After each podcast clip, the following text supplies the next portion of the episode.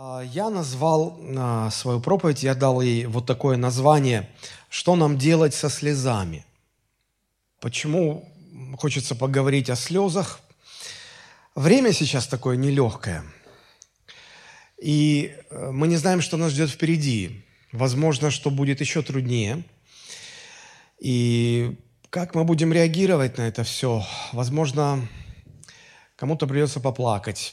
А, Возможно, мы столкнемся с какими-то очень серьезными трудностями, скорбями. И вот как ко всему к этому относиться, я думаю, что было бы, наверное, правильным, чтобы Слово Божие подготовило нас и дало нам как- какие-то ориентиры, какое-то понимание, как справляться с трудностями. Мы говорили об этом в прошлый раз. И в этот раз мы тоже продолжим тему э, псалмов, потому что, как я уже сказал э, две недели назад, когда я проповедовал, э, что книга псалмов уникальна тем, что она передает весь спектр человеческих эмоций, которые мы, как верующие, перед Богом можем переживать. И эта книга учит нас, как справляться с нашими эмоциями.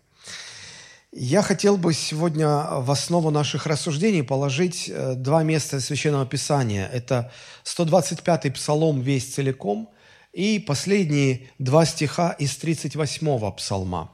Давайте мы их прочитаем. Сначала 38-й Псалом, 13-14 стих, и потом 125-й. «Услышь, Господи, молитву мою и внемли воплю моему. Не будь безмолвлен к слезам моим, ибо странник я у тебя и пришелец, как и все отцы мои.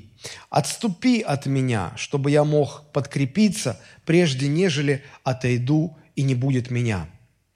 И Псалом 125, э, с первого стиха и до конца. «Когда возвращал Господь плен Сиона, мы были как бы видящие во сне. Тогда уста наши были полны веселья, язык наш пение. Тогда между народами говорили, «Великое сотворил Господь над ними». Великое сотворил Господь над нами, и мы радовались. Возврати, Господи, пленников наших, как потоки на полдень. Сеявшие со слезами будут пожинать с радостью. С плачем несущие семена возвратятся с радостью, неся снопы свои. Вот в этих двух э, псалмах мы э, видим тему скорби, тему слез, плача и страдания. Э, Книга псалмов, ее уникальность, наверное, в Библии еще заключается в том, что она противоположна тем книгам Священного Писания, где раскрываются основы вероучения – вот когда мы э, читаем послания апостола Павла, других апостолов, когда мы обращаемся к книге «Деяния апостолов», мы во многом видим там какие-то истины, которые э, строят нашу веру, которые помогают нам понять э, доктрины христианского учения. И это пища для нашего разума. Книга псалмов в этом смысле полная противоположность, потому что она обращается к нашему сердцу, к нашим эмоциям. И она показывает нам разные грани наших мотивов э, в нашей душе, в нашем человеческом сердце. Если посмотреть в общем, то существует два основных подхода к человеческим эмоциям. А книга псалмов представляет нам третий, уни- не то что универсальный, совершенно отдельный подход. А, Есть так называемый религиозный подход к эмоциям, к чувствам, к слезам. Заключается он в том, чтобы сдерживать их, чтобы держать их в себе. Не плакать, не выставлять эмоции на показ, а как-то вот хранить все в себе. Религиозный подход призывает людей отрицать силу, глубину а, эмоций, иногда порочность своих эмоций. Бывает так, что религиозный человек ужасается тому, какие чувства он в себе обнаруживает, и чтобы это не расплескать, не, вы, не выплеснуть наружу, он пытается это скрыть и по- подальше в себя обратно запихать. Ему даже самому как-то неловко и боязно от этого. А Есть другой противоположный подход, мирской подход, когда люди стремятся, наоборот, выплескивать свои чувства, не скрывать их, но давать им волю, давать им чувства, прислушиваться к ним, ставить их во главу угла, руководствоваться ими. Мирские психологи, когда общаются со своими клиентами, они в первую очередь спрашивают, как человек себя чувствует, что он чувствует. И их задача работать с чувствами. И их задача поменять э, так, чтобы человек начал чувствовать ну, то, что он хочет, что-то положительное – а, этот подход основан на том, что чувств не надо стесняться, их надо выплескивать, и ими, ими стоит руководствоваться, их можно заменять одни на другие, и уже чуть ли люди не поклоняются своим чувствам. Псалмы предлагают нам совершенно другой подход. Они не учат нас затыкать наши эмоции и не побуждают нас встать под их руководство – так что же предлагает этот третий подход? Псалмы учат нас молиться о своих чувствах, приносить свои чувства в Божие присутствие и перед Богом, перед лицом Божьим проживать эти эмоции, справляться с ними. Как вам известно, в книге «Псалтырь» а, сколько псалмов? 150. Так вот, исследователи говорят, что одна треть всех этих псалмов относятся к категории э, псалмов плача, слез, страданий, скорби, причитаний.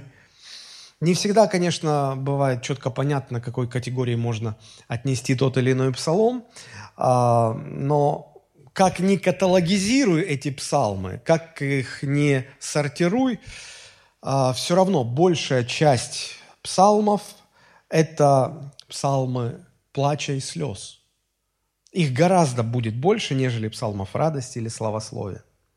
Слезы – самая большая часть книги псалмов. Что мы делаем со слезами? Как мы к ним относимся? Наш библейский текст, частности 125-й псалом, мы в нем можем увидеть э, три конкретных наставления, которые я бы, наверное, выразил следующими короткими формулировками. Нам нужно а, быть готовым к тому, что слезы неизбежны. Слезы будут. Нам их никак не избежать. Это первое. Во-вторых, Библия учит нас сеять наши слезы, как фермер сеет семена в землю. И в-третьих, нам нужно молиться о наших слезах, зная, что а, в конце все будет хорошо. Я понимаю, что сейчас сложно понять, а, что означают эти формулировки. Но я предлагаю, давайте их рассмотрим а, одну за другой более подробно. Итак, во-первых, нам нужно быть готовым к тому, что слезы неизбежны, что нам всем придется плакать. 125-й псалом. Давайте прочитаем первые три стиха. «Когда возвращал Господь плен Сиона, мы были как бы видящие во сне – Тогда уста наши были полны веселья, язык наш пения. Тогда между народами говорили, «Великое сотворил Господь над ними, великое сотворил Господь над нами». Мы радовались. О чем тут речь? Ну, если честно, если быть точными, доподлинно нам неизвестно. А, богословы по сей день спорят. Но большинство исследователей Библии сходятся на той точке зрения, что речь идет о возвращении евреев из Вавилонского плена, когда им удалось отстроить заново Иерусалим, столицу их государства. И вот евреи возвращаются, радуясь, 70 лет Вавилонского плена закончено, для них наступает новая жизнь, они возвращаются на свою землю, и их уста полны радости, и можно сказать, что Господь действительно сделал великое дело, вернул их в свою землю, и люди удивляются, а, не каждый день такое бывает. Так это или иначе для нас не так важно, потому что мы не проводим сейчас историческое исследование какое-то, чтобы выяснить конкретные а, события. Мы хотим понять духовный смысл нашего отрывка.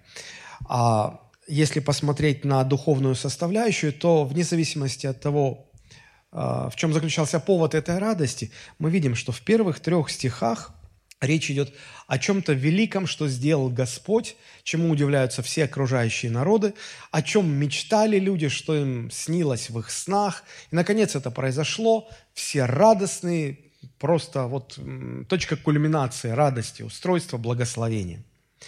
Но потом идет четвертый стих. И этот четвертый стих как бы меняет всю тему, которая была задана в первых трех стихах. Посмотрите, как он звучит после всех этих восторженных восклицаний, идет просьба «Возврати, Господи, пленников наших, как потоки на полдень». Я посмотрел современный перевод, он звучит так.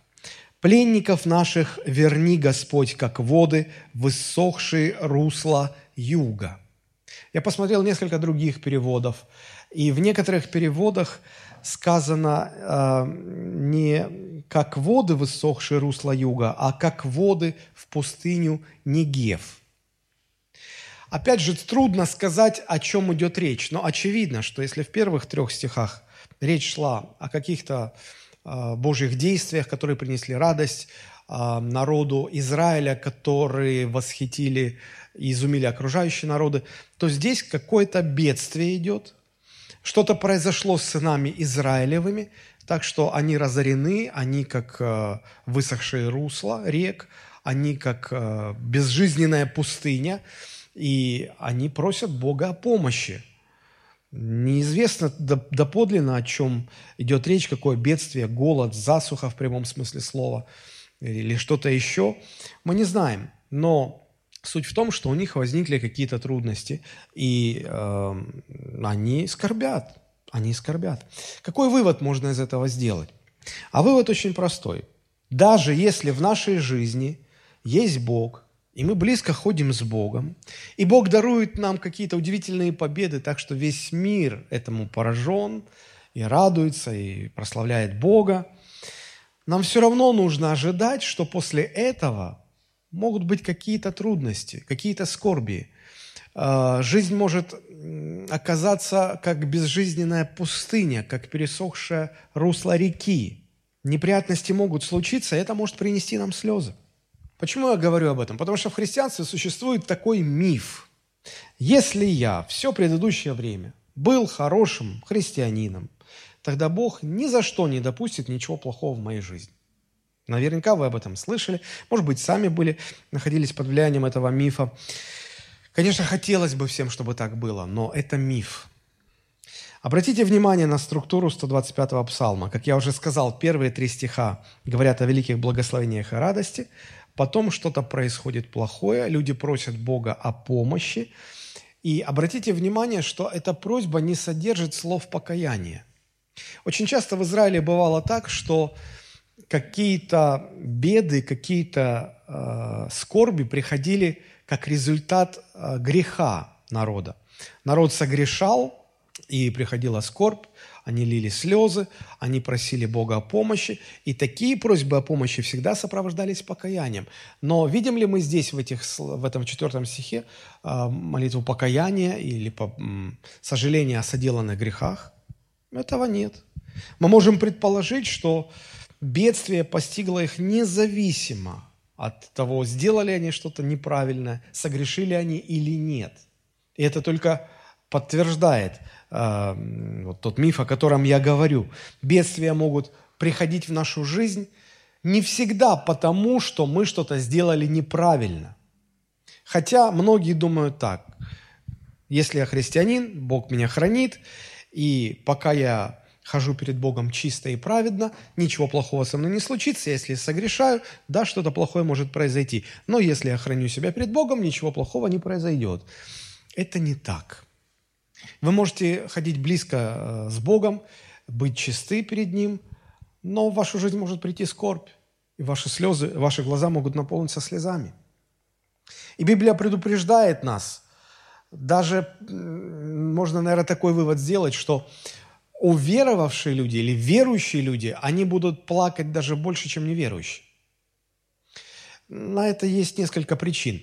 Ну, самое очевидное, наверное, заключается в том, что когда человек обращается к Богу, Бог производит, э, образно говоря, трансплантацию сердца.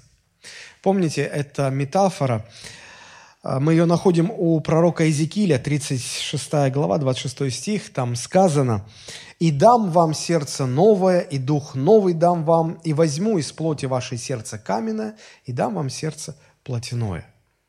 Плотяное – это значит вот, мягкое, из плоти. И оно противопоставляется сердцу каменному, жесткому, неспособному чувствовать. То есть, когда человек живет без Христа, без Бога, его сердце каменное. Он многое зло он не чувствует. А если какое-то зло он и чувствует, он закрывается от этого, он пытается защититься, он становится грубым, он становится где-то, может быть, наглым, жестоким. Ведь мы все знаем, что чем громче человек хамит, тем больше он... Это, это его крик о помощи. Это его защитная реакция. И э, так или иначе э, человек, э, с одной стороны, пытается закрываться, с другой стороны, у него сердце каменное и не чувствует многого. Но когда человек обращается ко Христу, то происходит изменение в сердце, внутри. Сердце становится мягким, сердце становится более чувствительным. И оно начинает чувствовать то, чего раньше не замечало. Оно теперь восприимчиво к злу, на которое раньше не обращало внимания. И сердце становится более и более чувствительным к окружающему миру. Я бы даже так сказал, христиане, которые регулярно возрастают в благодати, христиане, которые переживают э, стабильный духовный рост, они более склонны э, к страданию, к слезам, потому что они становятся с, со временем все более и более чувствительными. Вот еще одно доказательство. Мы знаем, что если, если и был какой человек с совершенным сердцем на этой земле, то это был Иисус Христос. Он пришел на эту землю, стал Бога человеком. Это сердце никогда не знало греха. Оно было очень чувствительным. Оно было очень-очень нежным. Можем ли мы сказать, мы понимаем, что Христос не совершил ни единого греха, но можем ли мы сказать, что поэтому, потому что Он был безгрешен, Бог не допустил в Его жизни никаких страданий, никаких переживаний, никакой боли, никаких слез? Наоборот, Он больше других их испытывал. Апо, не апостол, а пророк Исаия, 53 глава знаменитая, в этой главе он говорит, он пророчествует за 800 лет до прихода Христа на землю. Он, называет его, помните как? Муж скорбей. Это значит человек скорби, человек страдания, изведавший болезни. Это не за грехи, это не потому, что он был где-то неправ, он был совершенен. Но именно поэтому он переживал э, скорбь, боль, и он много плакал. Мы знаем, что он плакал на, э, у могилы Лазаря, помните? Он плакал в Гефсиманском саду. И я думаю, что много-много ситуаций, которые просто не обозначены в Евангелиях, когда Христос сокрушался, когда его сердце плакало. Может быть, не, может быть глаза оставались сухими, но сердце плакало. Видите, в чем противоречивость вот этого христианского мифа? Когда среднестатистический христианин говорит, Отец Небесный, я хочу быть как Христос, я хочу быть похожим на Твоего Сына Иисуса Христа, и я верю, что пока я хороший человек, ничего плохого со мной не случится. Подожди, если ты хочешь быть как Христос, тогда тебе придется разделить те же скорби, какие были, выпадали на Его долю – и это значит, что чем больше ты хочешь быть похожим на Христа, тем больше сложностей и трудностей будет приходить в твою жизнь. Вот в чем противоречивость. Поэтому даже если вы абсолютно не грешите и ходите близко-близко с Богом, это совсем не означает, что вам не придется плакать в жизни. Скорее всего, придется. И даже больше, чем, чем те, которые постоянно, чем те люди, которые постоянно живут в грехе. Поэтому нам следует быть готовыми Поэтому нам следует ожидать слез, быть готовыми к страданиям и к бедам.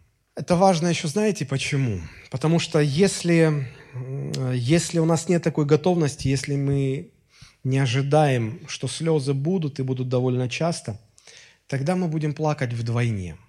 Знаете почему? Потому что, во-первых, мы будем плакать от того, что в нашу жизнь придет какая-то причина, которая причинит нам боль. А во-вторых, мы будем плакать от того, что где-то глубоко внутри наше сердце будет разрываться от вопроса, Господи, а почему? А почему эта боль пришла в мою жизнь? Я разве согрешил? Я разве сделал что-то неправильное? Почему эти, которые не знают тебя, не хотят э, знать тебя близко, грешат направо и налево, у них жизнь, сплошное благополучие, а я, вот я отдал тебе свое сердце, вот я служу тебе, а я так страдаю и так плохо. Почему, Господи? И вы страдаете вдвойне от того, что в вашу жизнь пришла какая-то скорбь, и от неотвеченного, неразрешенного вопроса. А почему, собственно говоря, ко мне это пришло? За что? И это может раздавить вас.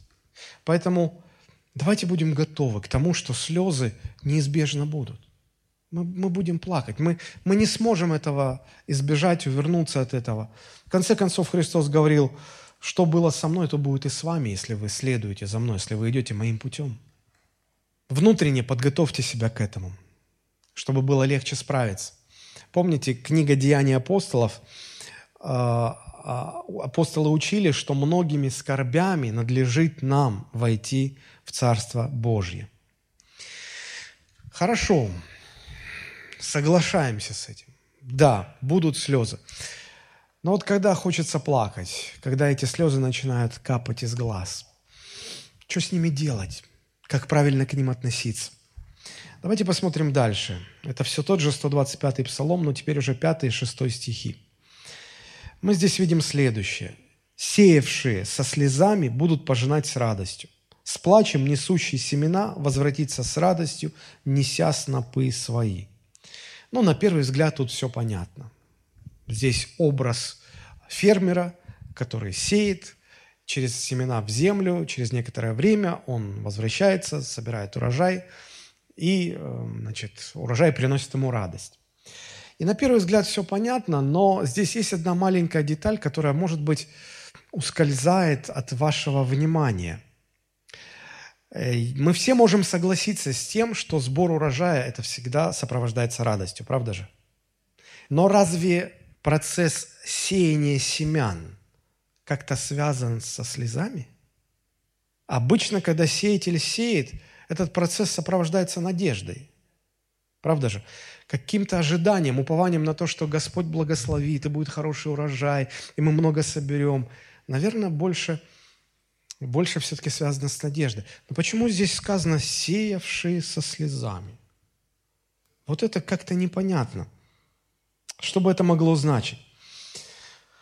На самом деле, э, покопавшись в комментариях, я пришел к, к пониманию, что это, скорее всего, литературный образ – и заключается он в следующем. А, здесь можно двояко прочитать. Либо фермер сеет семена со слезами, поливая эти семена своими слезами, либо он непосредственно сами слезы, как семена, сеет. Поскольку это литературный такой образ, то э, он, он неодно, неоднозначен, он, он двусмысленен. И здесь можно и так подумать, и так подумать.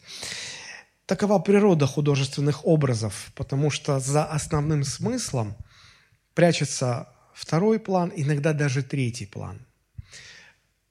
Я не помню точно, это или конец 80-х, или начало 90-х годов прошлого века, когда на экраны советских, если я не ошибаюсь еще, да, советских кинотеатров вышел фильм, а, по-моему, Георгия Данелия «Кинь-дзадза». И мы, я еще в школе учился, и я посмотрел этот фильм, я ничего не понял. Он какой-то странный совсем-то.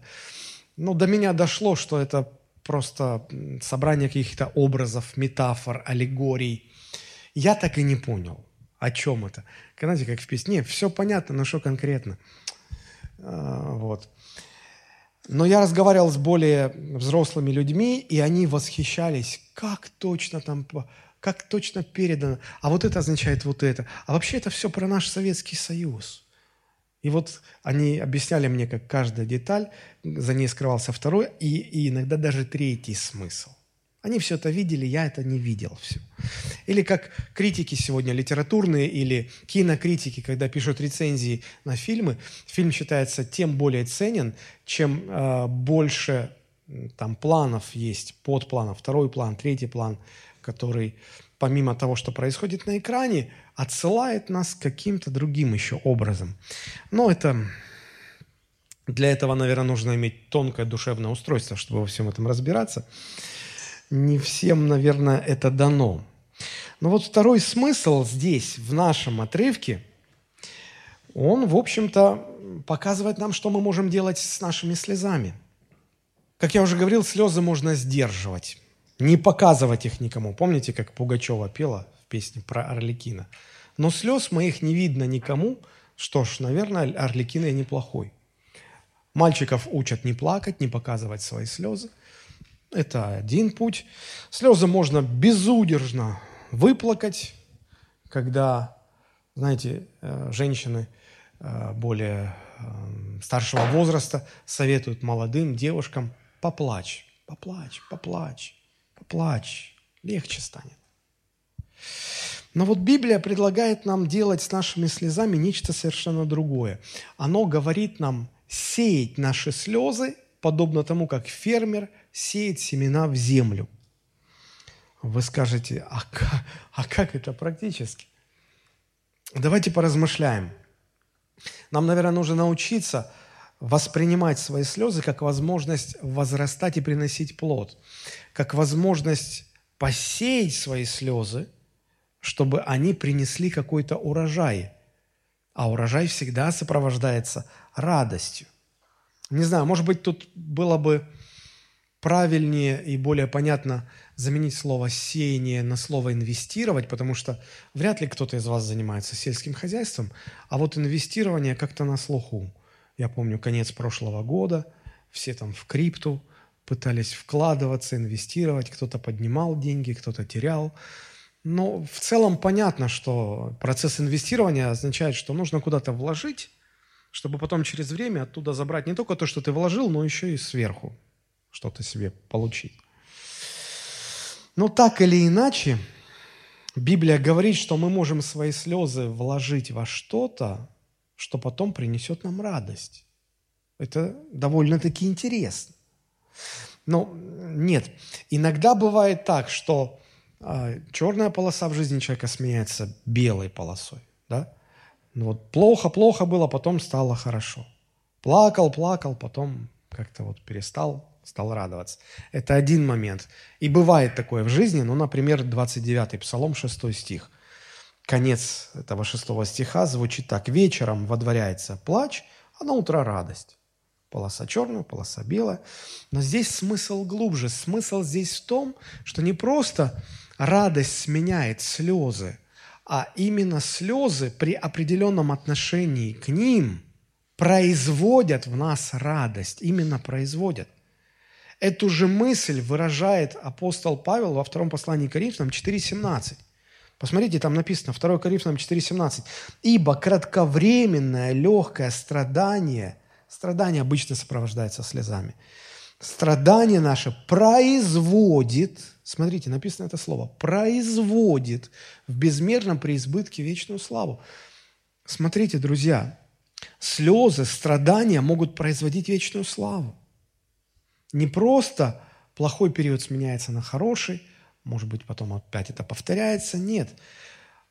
А, что-то хорошее, что-то радостное приходит как результат того, что мы посеяли наши слезы. Выходит, что слава и радость, в которой мы все нуждаемся, по сути является плодом наших слез. Есть такая радость, которая приходит к человеку, когда он избегает страданий и слез. Ну вот удалось э, выкрутиться, не попасть в беду, не пришлось плакать. И радуешься, что другие попались, а ты, вот тебя стороной обошло, и ты рад. Это неплохая радость, но знаете, в чем проблема? Эта радость нас никак не изменяет, не трансформирует. Она не способна изменить нас к лучшему. А есть такая радость, которая приходит через слезы, и вот именно она способна преображать нас, делать нас лучше. Вот а, оцените, как эту мысль красиво выразил поэт в а, коротком четверостишии. Напиток сладкий духа жмут в давильнях горького страдания. И те глаза, что слез не льют, не могут излучать сияние. Это интересно. Вы можете сказать, ну хорошо, заинтриговал, хорошо, готовы инвестировать свои слезы, готовы их сеять, как семена. Как? Как это делать практически?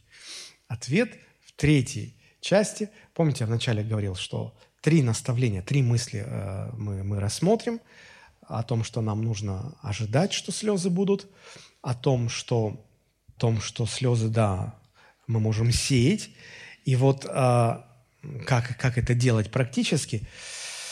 Практически это проявляется в том, что мы можем свои слезы, свои эмоции, свою боль изливать перед Богом в наших молитвах. Что характерно для всех псалмов плача, это то, что все эти псалмы представляют из себя очень такие острые, эмоциональные, жгучие молитвы. Потому что люди Богу в этих молитвах приносят свою боль, свои слезы. И такие молитвы преображают плачущего. Но в конце концов, если вспоминаем мы слова Иисуса Христа из Нагорной проповеди, помните – он сказал, блаженны плачущие, потому что они утешатся. Потому что их слезы принесут радость. Их слезы изменят их к лучшему, и придет радость в их жизнь. Здесь важно, чтобы понять лучше, я отдаю себе отчет, что все это образы, что понятно, что никто из вас не станет собирать слезинки э, в, в пробирочки и не понесет их куда-то в землю Э, как Буратино пять золотых съел, значит, Крекс, Пекс, Фекс. Это, это метафорически. Но здесь есть интересные мысли. А, здесь мы можем сеять свои слезы, а, в, изливая их в молитве, во-первых, в осознание Божьей благодати, в понимание креста Христова и в осознание того, что в конце концов нам гарантирована радость и слава. Божья слава и Божья радость. Попытаюсь поподробнее это объяснить. Что значит э, сеять слезы в осознание Божьей благодати? Когда мы приходим перед Богом молиться, изливать свое сердце, душу, эмоции свои, слезы свои, нам нужно осознавать, что Божья благодать настолько велика, что Бог способен понять любые наши эмоции, что Бог способен вместить любые наши слезы, и мы можем не бояться, не бояться тех, может быть, даже неправильных эмоций, неправильных чувств, которые заполняют наше сердце. Не бояться, что Бог их не поймет – осудит, неправильно к ним отнесется. Вот, а, чтобы вам было понятно, а, Псалом 38, который мы в самом начале прочитали. Мы прочитали последние два стиха, 13 и 14. Если вы посмотрите весь Псалом, он, а, он такой типичный Псалом плача, где Давид жалуется, где Давид просит Божьей помощи, где Давид ищет Божьего лица, обращается с просьбами – и в конце псалом заканчивается вот такими словами. «Услышь, Господи, молитву мою, внемли воплю моему, не будь безмолвен к слезам моим». Чего Давид опасается? Он плачет, он, он скорбит и говорит, Господи, не молчи, не молчи только, ответь мне, пожалуйста. Ибо я странник у тебя и пришелец, как и все отцы мои. И 14 стих вообще непонятен. Посмотрите, что просит Давид. Он говорит, отступи от меня, чтобы я мог подкрепиться, прежде нежели отойду и не будет меня. Конец этого псалма совсем не похож на остальные псалмы Давида, потому что подавляющее большинство псалмов Давида строится по простой схеме. Давид обращается к Богу, Давид э, рассказывает, как ему тяжело, формулирует свои просьбы – И в конце концов он приходит к тому, что все будет хорошо. Конец позитивный всегда у Давида. Он там или есть нотка триумфа, или, по крайней мере, есть уверенность, что Бог придет и спасет, и все будет хорошо. Ну, например, 15-й псалом, последний стих там звучит так. «Ты укажешь мне путь жизни, полнота радости пред лицом Твоим, блаженство в деснице Твоей вовек». Позитив, согласитесь. Дальше 16-й псалом, последний стих тоже звучит жизнеутверждающе. «А я в правде буду взирать на лицо Твое, пробудившись, буду насыщаться образом Твоим». Псалмы плача, позитивная концовка. Здесь этот псалом, он выбивается из общей массы и отличается тем, что концовка у него очень странная. «Отступи от меня, Господи, чтобы я мог подкрепиться, прежде нежели отойду, и не будет меня». Вот так окончание. Чего он просит? Он говорит, Господи, отойди от меня. Отойди от меня, чтобы мне стало легче, чтобы мне стало легче немного, прежде чем я умру, и меня не будет. Как-то странно, как-то теологически неверно. Почему этот псалом здесь оказался? Может, ошибка какая-то? Может, переводчики намудрили? Или как вообще это понимать? Библия должна учить нас поступать правильно, а здесь мы видим пример неправильной реакции, неправильных чувств, неправильной молитвы. Что это может значить? Очень сложно ответить на этот вопрос, но немного света проливает э, на эту историю комментарий Дерека Киндера.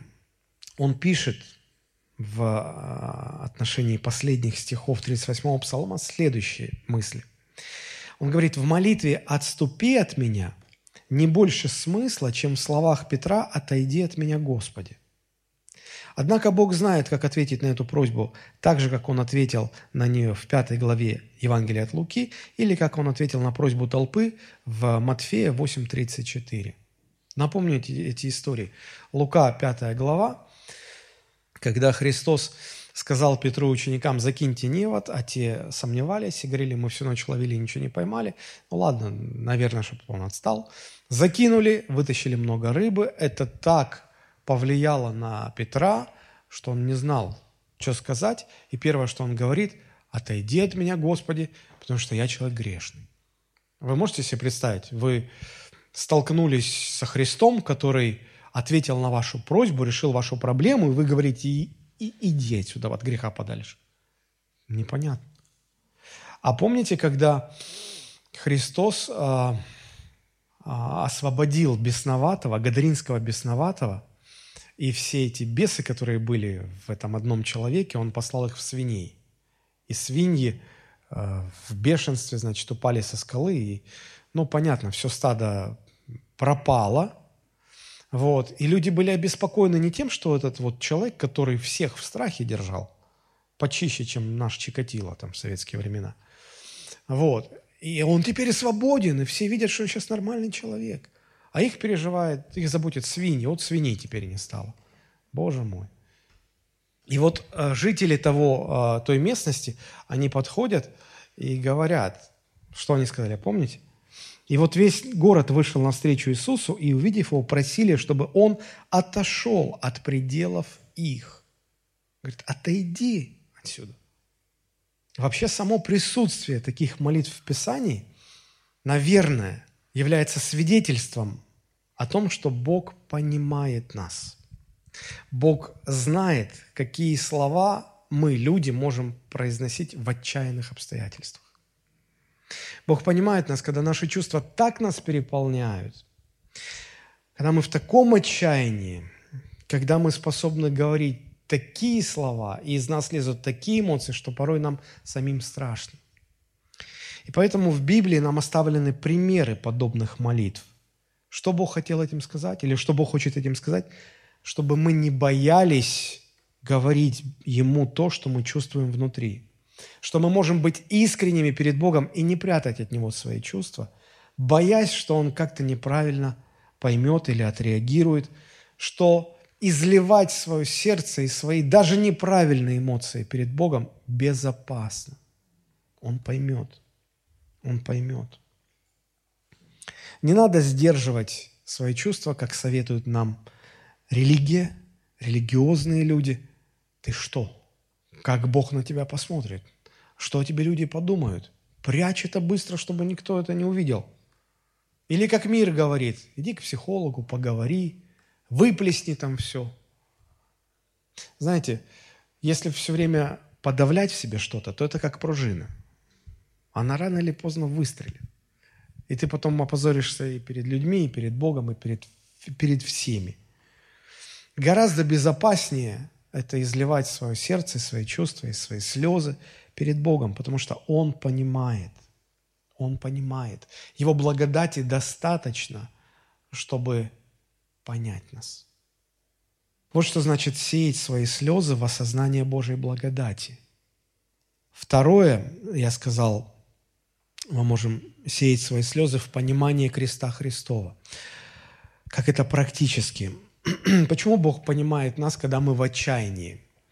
Почему Бог способен понять э, вопль отверженного человека? Потому что Христос, став Бога человеком и пойдя на крест, Он сам пережил отвержение. Он сам, вися на кресте, взывал и помните эту фразу, он ее сказал на арамейском. Элои, Элои, лама савахвани. Боже мой, Боже мой, для чего ты оставил меня? Он взывал к небесам и, и хотел услышать ответ, но небеса оставались безмолвными, безмолвными. Он просил, чтобы отец был рядом с ним, но отец отвернулся от него. И, и это, было, это была боль отчаяния, это были слезы безнадежности какой-то. И Христос очень хорошо понимает, что значит, что значит вопль отверженного, потому что сам испытал подобное. Он был отвержен не потому, что он действительно согрешил, и Богу не свойственно смотреть на грех, и он отвернул свое лицо. Нет, Христос был безгрешен. Но это произошло потому, что Христос на кресте взял на себя наши грехи, и наши грехи были на нем, и поэтому Отец отвернулся от него. За наши грехи Отец уже однажды отвернулся. Это там было уже, произошло. Вот почему сегодня, когда Давид говорит, отойди от меня, когда Петр говорит, выйди от меня, когда народ умоляет Христа, говорит, покинь наши пределы, ты погубил наших свиней, уйди отсюда. Когда мы сегодня, может быть, в отчаянии, не понимая, что говорим, Господи, хватит над нами, хватит надо мной издеваться, чего ты еще от меня хочешь? Он не отворачивается от нас, больше не отворачивается. Знаете почему? Потому что за наш грех Он уже однажды отвернулся от своего Сына, когда наши грехи были на Нем. И вот сегодня Он способен нас понять. И когда мы смотрим на крест, мы это понимаем, что что бы мы ни говорили, и как бы мы ни отворачивались от Христа, и как бы мы ни гнали Бога от себя, Он всегда будет приходить к нам, потому что Он любит нас, потому что Он хочет наши слезы превратить в радость, потому что Он хочет нашу боль превратить в славу. Потому что крест Христов, знаете, может быть, я сейчас скажу грубо, может быть, я сейчас скажу теологически не совсем верно или коряво, но мне кажется, так понятнее будет. Крест Христов – это как обменный пункт, куда мы приходим для того, чтобы сдать все наше человеческое, наши слезы, нашу боль, наш грех, наше отчаяние, нашу беспомощность, нашу безнадежность, нашу глупость, наш позор и стыд, наше бесславие. Все это отдать и обменять это на Божию праведность, на Божье успокоение, на Божий мир, на Божью славу, на Божью мудрость, на Божье утешение, на Божье принятие. Обменный пункт.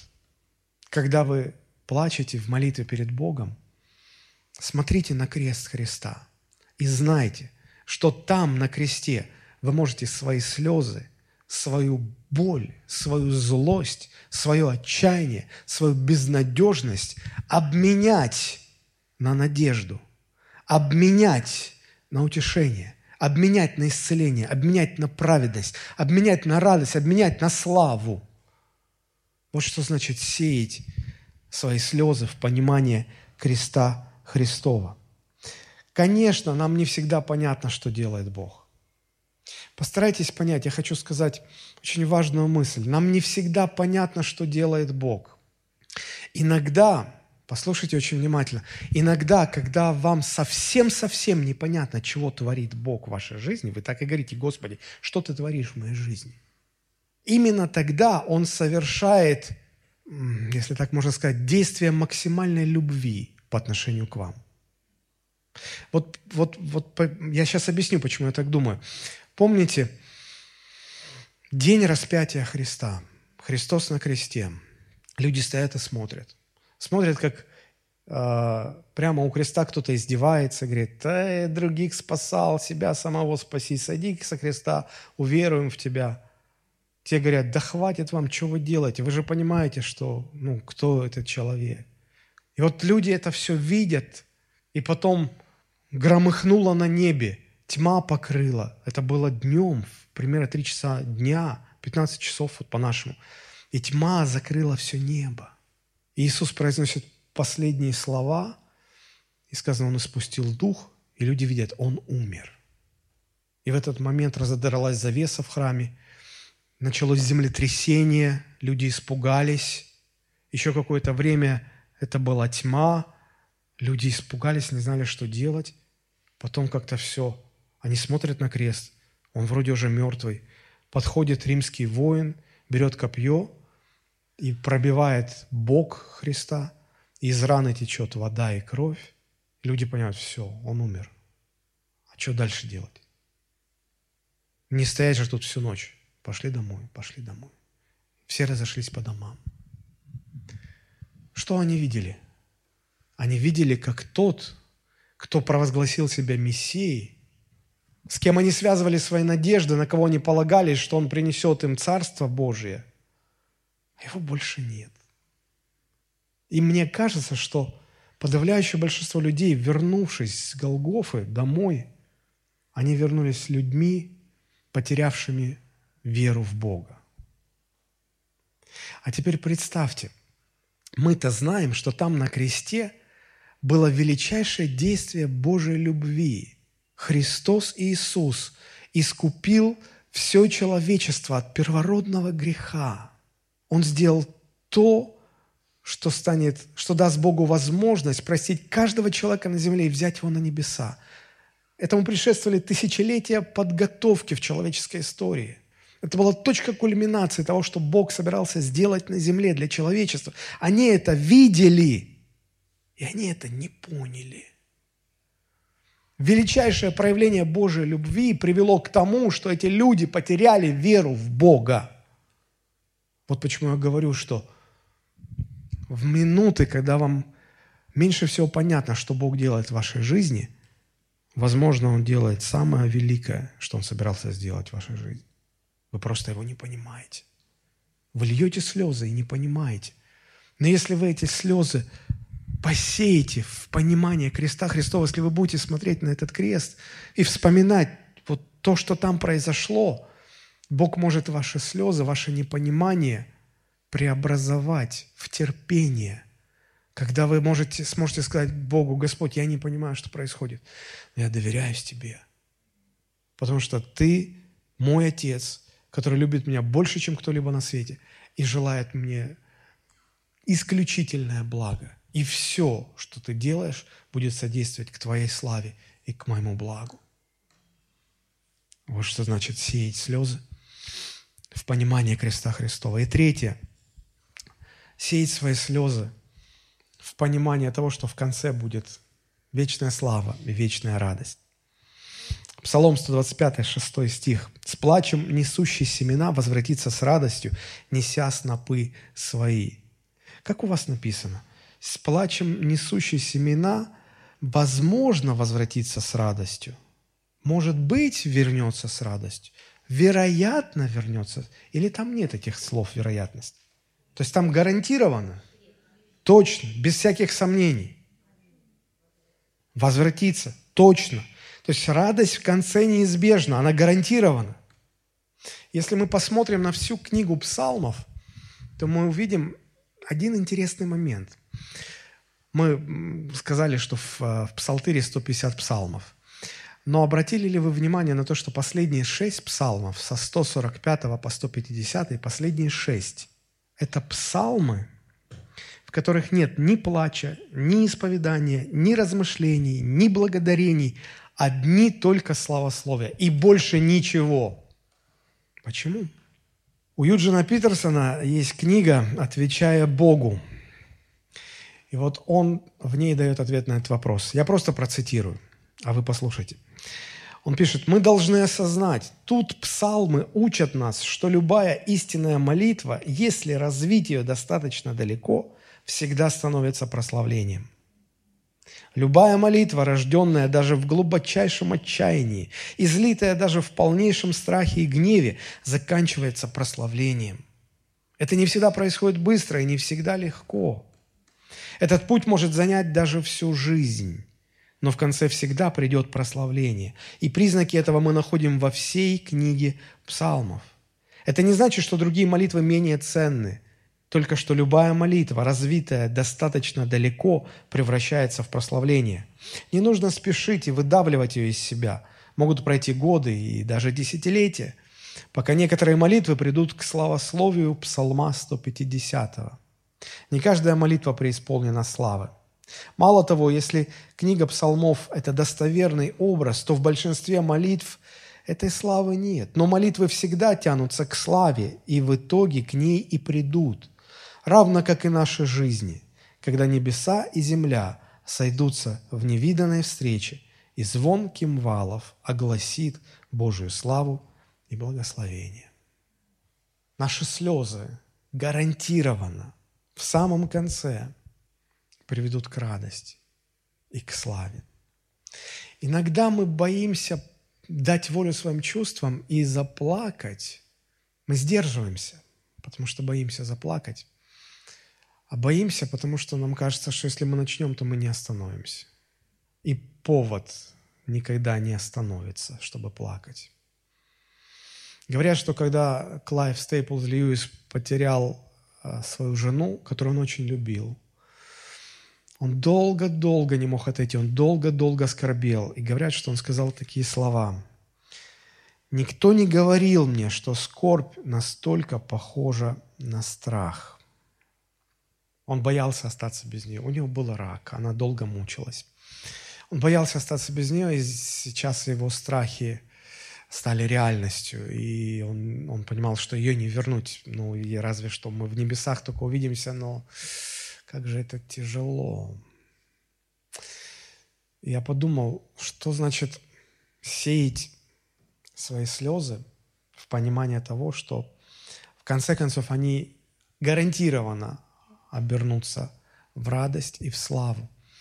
Это значит, что мы можем, глядя на то, как заканчивается книга Библия, и как закончится человеческая история, и какая участь ждет тех, кто во Христе, мы можем гарантированно быть уверены, как сказано в книге Откровения, что однажды Бог отрет с каждого лица всякую слезу.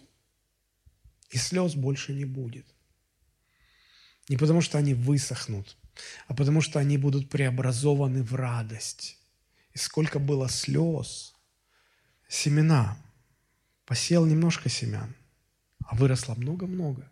И когда немножечко слез Бог преобразит, как урожай, в гораздо большее количество радости и славы. Мне часто вспоминаются последние годы слова величайшего евангелиста 20 века Билли Грэма, который сказал, я прочитал Библию до конца. Я вам точно говорю, что в конце все будет хорошо. Все будет хорошо. Нас ждет вечная слава, вечная радость во Христе. Вот что значит сеять свои слезы в гарантию Божьей славы. Давайте мы сейчас помолимся – мы теперь знаем, что нам делать с нашими слезами, правда же? Давайте мы поднимемся. Помолимся, чтобы Господь научил нас все наши эмоции, все наши страхи, все наши чувства, все наши слезы, всю нашу боль научиться приносить пред Его лицо, изливать это в молитве и находить там радость, утешение, поддержку, славу.